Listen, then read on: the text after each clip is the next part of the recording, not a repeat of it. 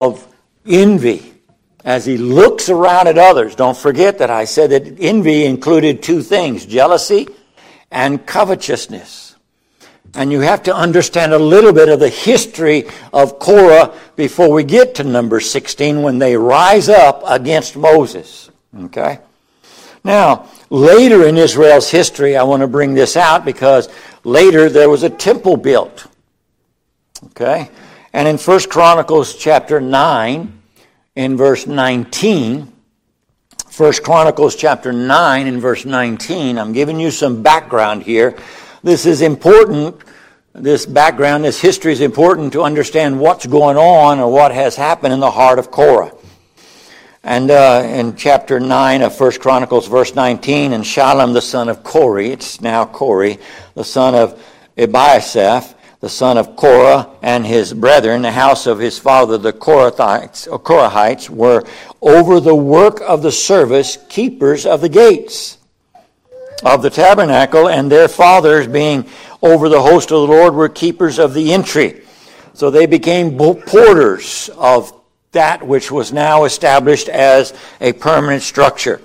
In Second Chronicles, in chapter 31, in verse 14, and Kore, the son of Imnah, the Levite, the porter toward the east, was over the freewill offerings of God to distribute the oblations of the Lord in the most holy things. Now, the tabernacle is not being moved anymore. The temple is going to be built. And now these sons of Kohath, these Levitical priests, were uh, had the responsibility of keeping the door and distributing the food to the people. Diane.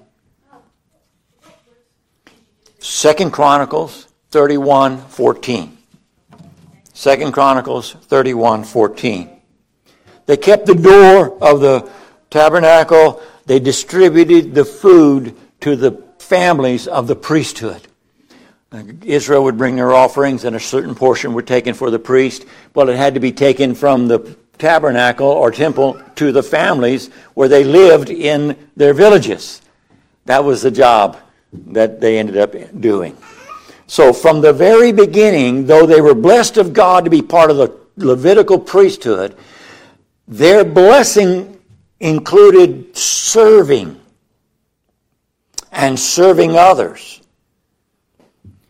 So, why did they become envious as we read in Numbers chapter 16? Go back over there because we want to look again at what took place. And we want to look at the wording of the scriptures to teach us what was happening in their hearts when this uh, rising up took place, this envy took hold, so they rose up against Moses and against Aaron.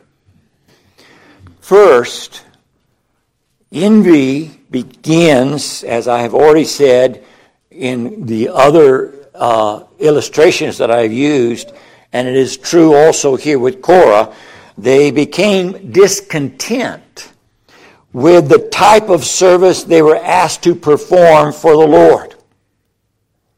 God had given instruction as to what they were supposed to be doing. It was not Moses or Aaron, but God Himself spoke to Moses and Aaron and said, This is what they're supposed to be doing. And then when wagons were provided, God said, Don't give them to the sons of Korah because they're to carry that stuff on their shoulders. It was God's instructions. And as they looked around at what others had in their prosperity and the things of God, and their service was different than everybody else's, they became discontent and uh, rebelled against God and his, his servant, Moses, his servants, Moses and Aaron. Numbers chapter 16 also teaches that their discontentment was justified in their mind by their knowledge of the universal acceptance of all believers before the Lord. Now, I have taught this to you before that all of God's children are equal in the eyes of God. That we don't have a hierarchy beginning with the lowest going up to the highest here, but we have this way that all of us are brethren. And before God, everyone that is a genuine Christian is equal in the eyes of God and profitable in the eyes of God and necessary in the eyes of God in the New Testament local church. Absolutely. In the Old Testament, it was the same.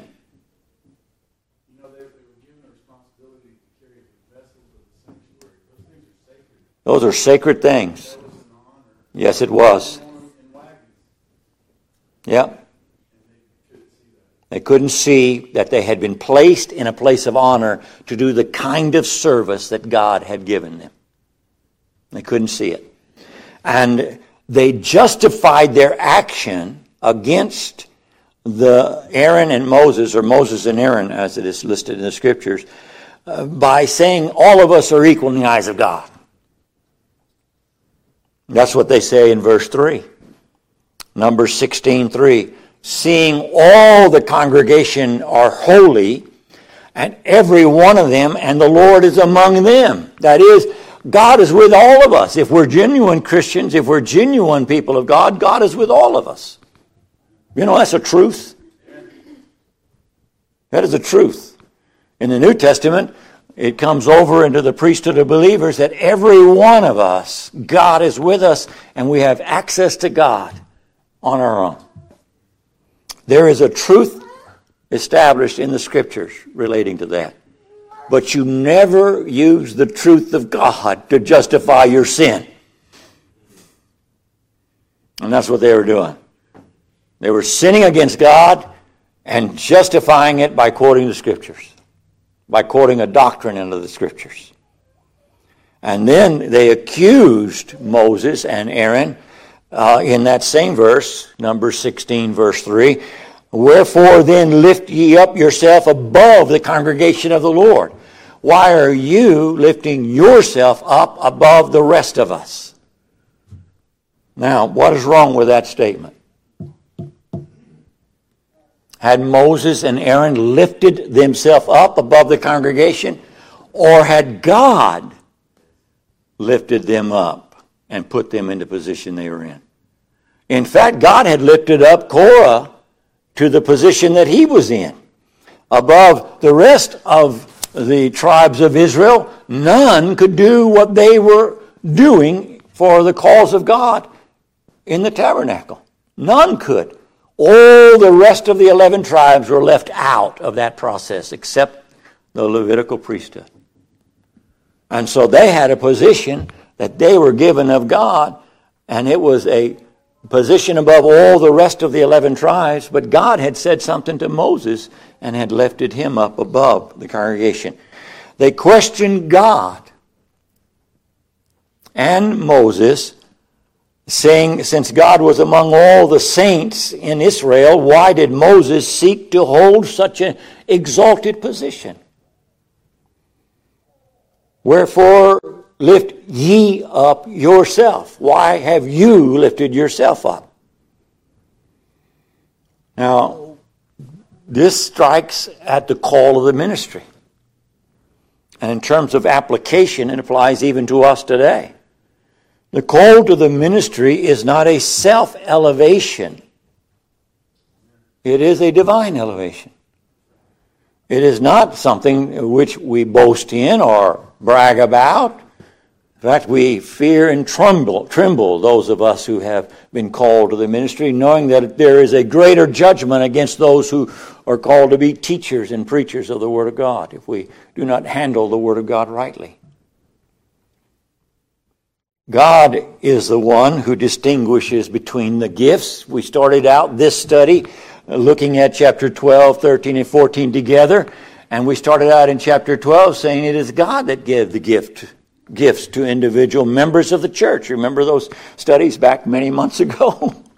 that it is God Himself who gifts the individual members of the church, bestowing upon them grace and abilities that they did not previously have in order that they might function in His church according to His purposes and according to His decrees and instruction. God distinguishes that. And God distinguishes the abilities given to one individual above a, number, another. This is true among those in the congregation as God bestows greater faith upon some, greater grace upon some than he does on others, greater abilities. It is also true among preachers that there are some preachers that are gifted far above others, that have abilities and, uh, and, uh, and, and, and, and gifts that exceed their brothers in the pulpit.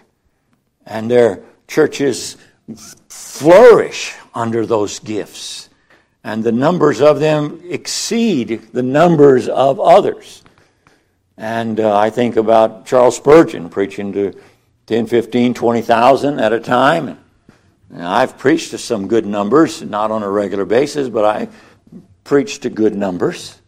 And but I've never preached like that. Did you know that 95% of the Baptist churches in the U.S. have a membership of 100 or less? I don't know if you knew that or not.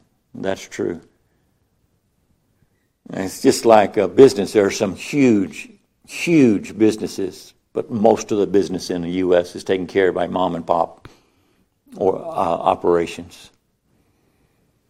God distinguishes that. And we find that if we understand those truths, there is a contentment in being able to serve the Lord where we're at with the gifts that we have. What is the cure for this kind of envy? What if we find ourselves comparing ourselves one to another? What if we find ourselves looking at a brother or a sister and, and we find ourselves saying, well, uh, I don't really like them because they got this and they got that and they're doing this and they're doing that and something wells up in the heart that shouldn't be there. What does the scripture teach us? Go back to the New Testament now. Book of Galatians. We'll go there. Galatians chapter 5.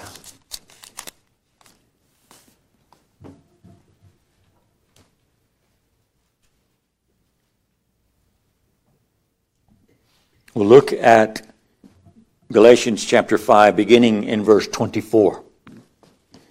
The scripture says, They that are Christ's have crucified the flesh with the affections and lusts.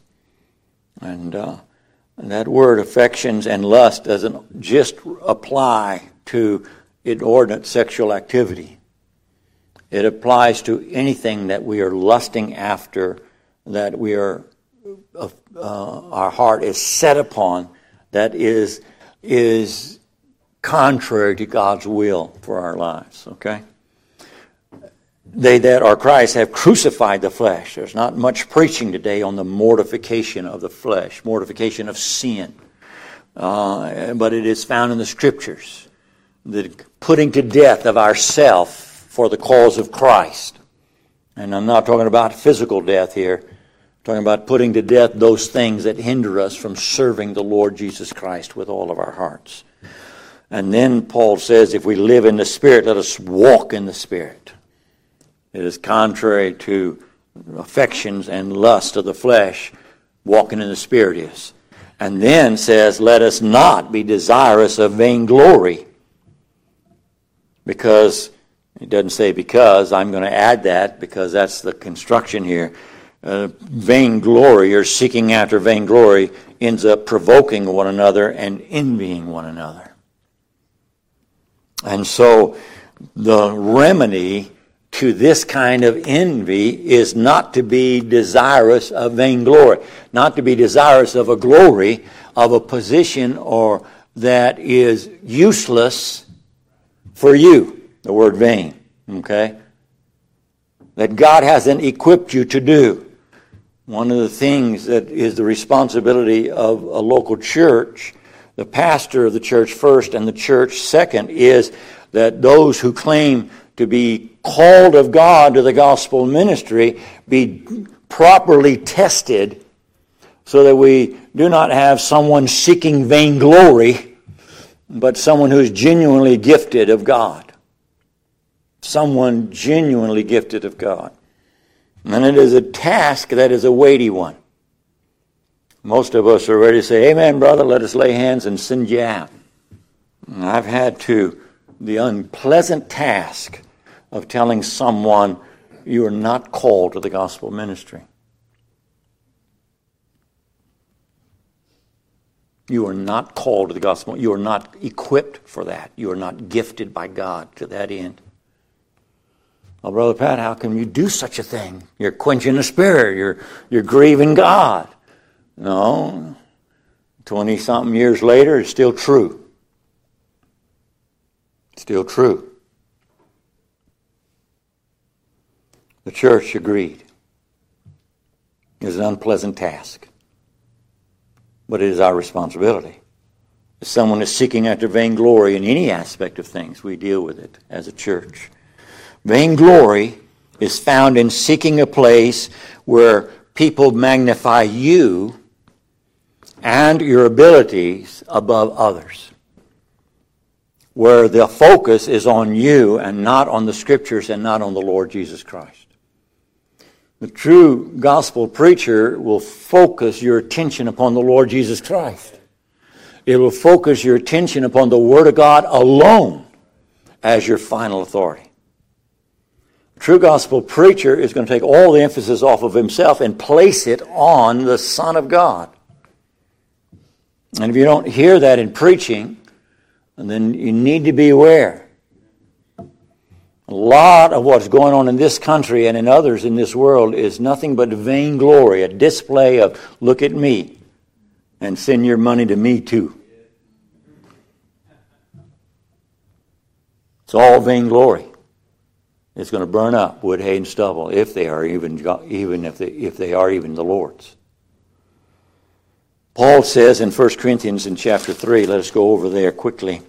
1 Corinthians chapter 3, speaking of himself and of all ministers, in 1 Corinthians in chapter 3, beginning in verse 6. 1 Corinthians chapter 3, beginning in verse 6, Paul writing to this church at Corinth. And what is the problem in Corinth?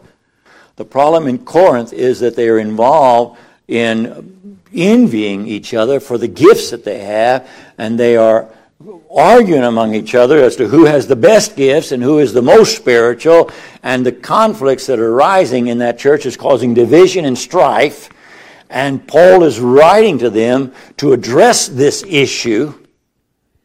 And says, if, if this is in you, you don't have true biblical love. And if you don't have true biblical love, you are not exhibiting Christian character. That's the foundation for this whole book. Christian character looks like this. And so he's now going to use himself as an example here in 1 Corinthians chapter 3 and verse 6. By the way, that follows on the heels of the fact that he said, I can't feed you with meat because you were carnal.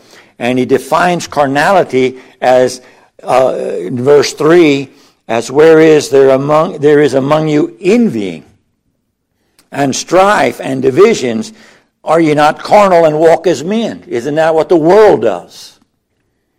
So now in verse 6, he comes in and uses himself and other servants that are around him as examples of just the opposite of that.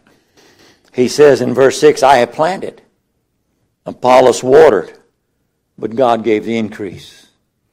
That is enough for us to understand how God works. God says, you're going to plant, you're going to water, and in the end, I'm the one that's going to be glorified because I'm the one that's going to be saved. It wasn't about you, and it wasn't about you, but it's all about me. And this was where Paul is leading their minds and their hearts. Verse 4, I'm sorry, verse 7. So then, if that is true, if I'm planting and another's watering, and God gives the increase, so what's the conclusion? So then, what? So then, neither is he that planteth anything, neither is he that watereth, but God that giveth the increase. What are you, Brother Pat? Nothing. What are you, Dan? Nothing. Brother, nothing. What is God? Everything. Everything. Verse 8. He doesn't leave us in the fact that we were just nothing. He continues on and gives us a little glimpse of the glory God has bestowed upon us. He now he that planteth and he that watereth are one. That is, they are laboring together. They are not divided one with another. And every man shall receive his own reward according to his own labor. And this is where Paul leads you. You do what you're supposed to do. God's going to do what he's going to do and what only God can do. And your reward's coming. Don't look for your reward among men. One of the best things you can do is stop looking for the approval of men in the ministry that God has given you. It's good to have their approval. It's good that the people of God have an appreciation for the gifts that God has placed in the church. It is good, whatever those gifts are, that we appreciate what God has done in giving this assembly something of a measure of His grace among the members of this assembly. And we rejoice that He has done so. But in the end, we understand that it is God that does these things.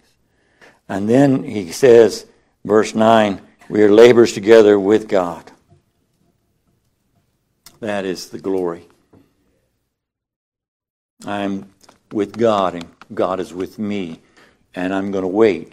Later on, he'll say, Judge nothing before the day. God's going to sort it all out. And God's going to prove what's good and what's not. And whatever our thoughts may be, as we watch men and ooh and all over these mega churches, I hope you're not.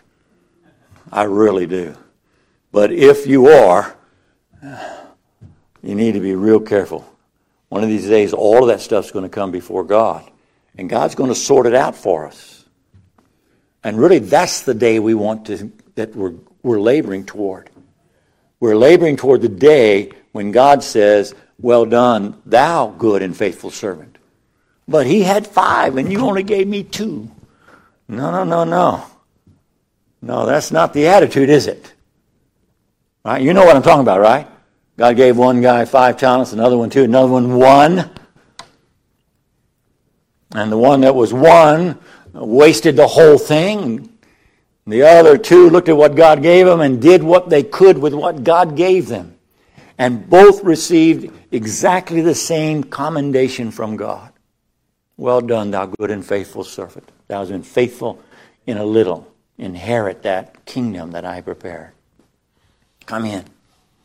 So, what do we learn from this this morning? We seek the place that God has given us, and that only. We use the gifts that God has given us, and that only. We don't rely upon uh, philosophies of the world or the teachings of the world in the, in the Lord's house or psychology of the world in the Lord's house. We rely solely and only upon what God has given us as grace. That's why I've said to you from the beginning, what has God done for you? What is your abilities? Use them for the glory of God. Use them.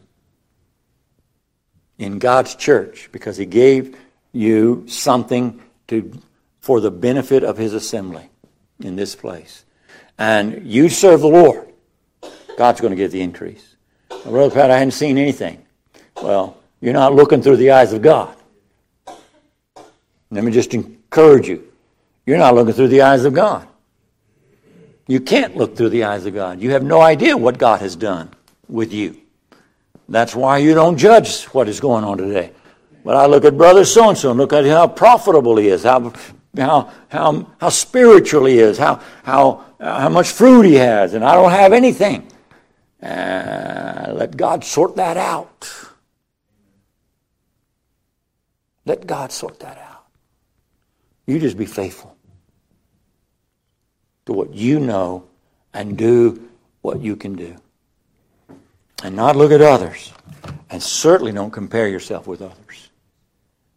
Because you're unique. God has chosen you to save you and gifted you and put you in this assembly to use you. And you are a necessary part of what's going on in this church. Let's pray together.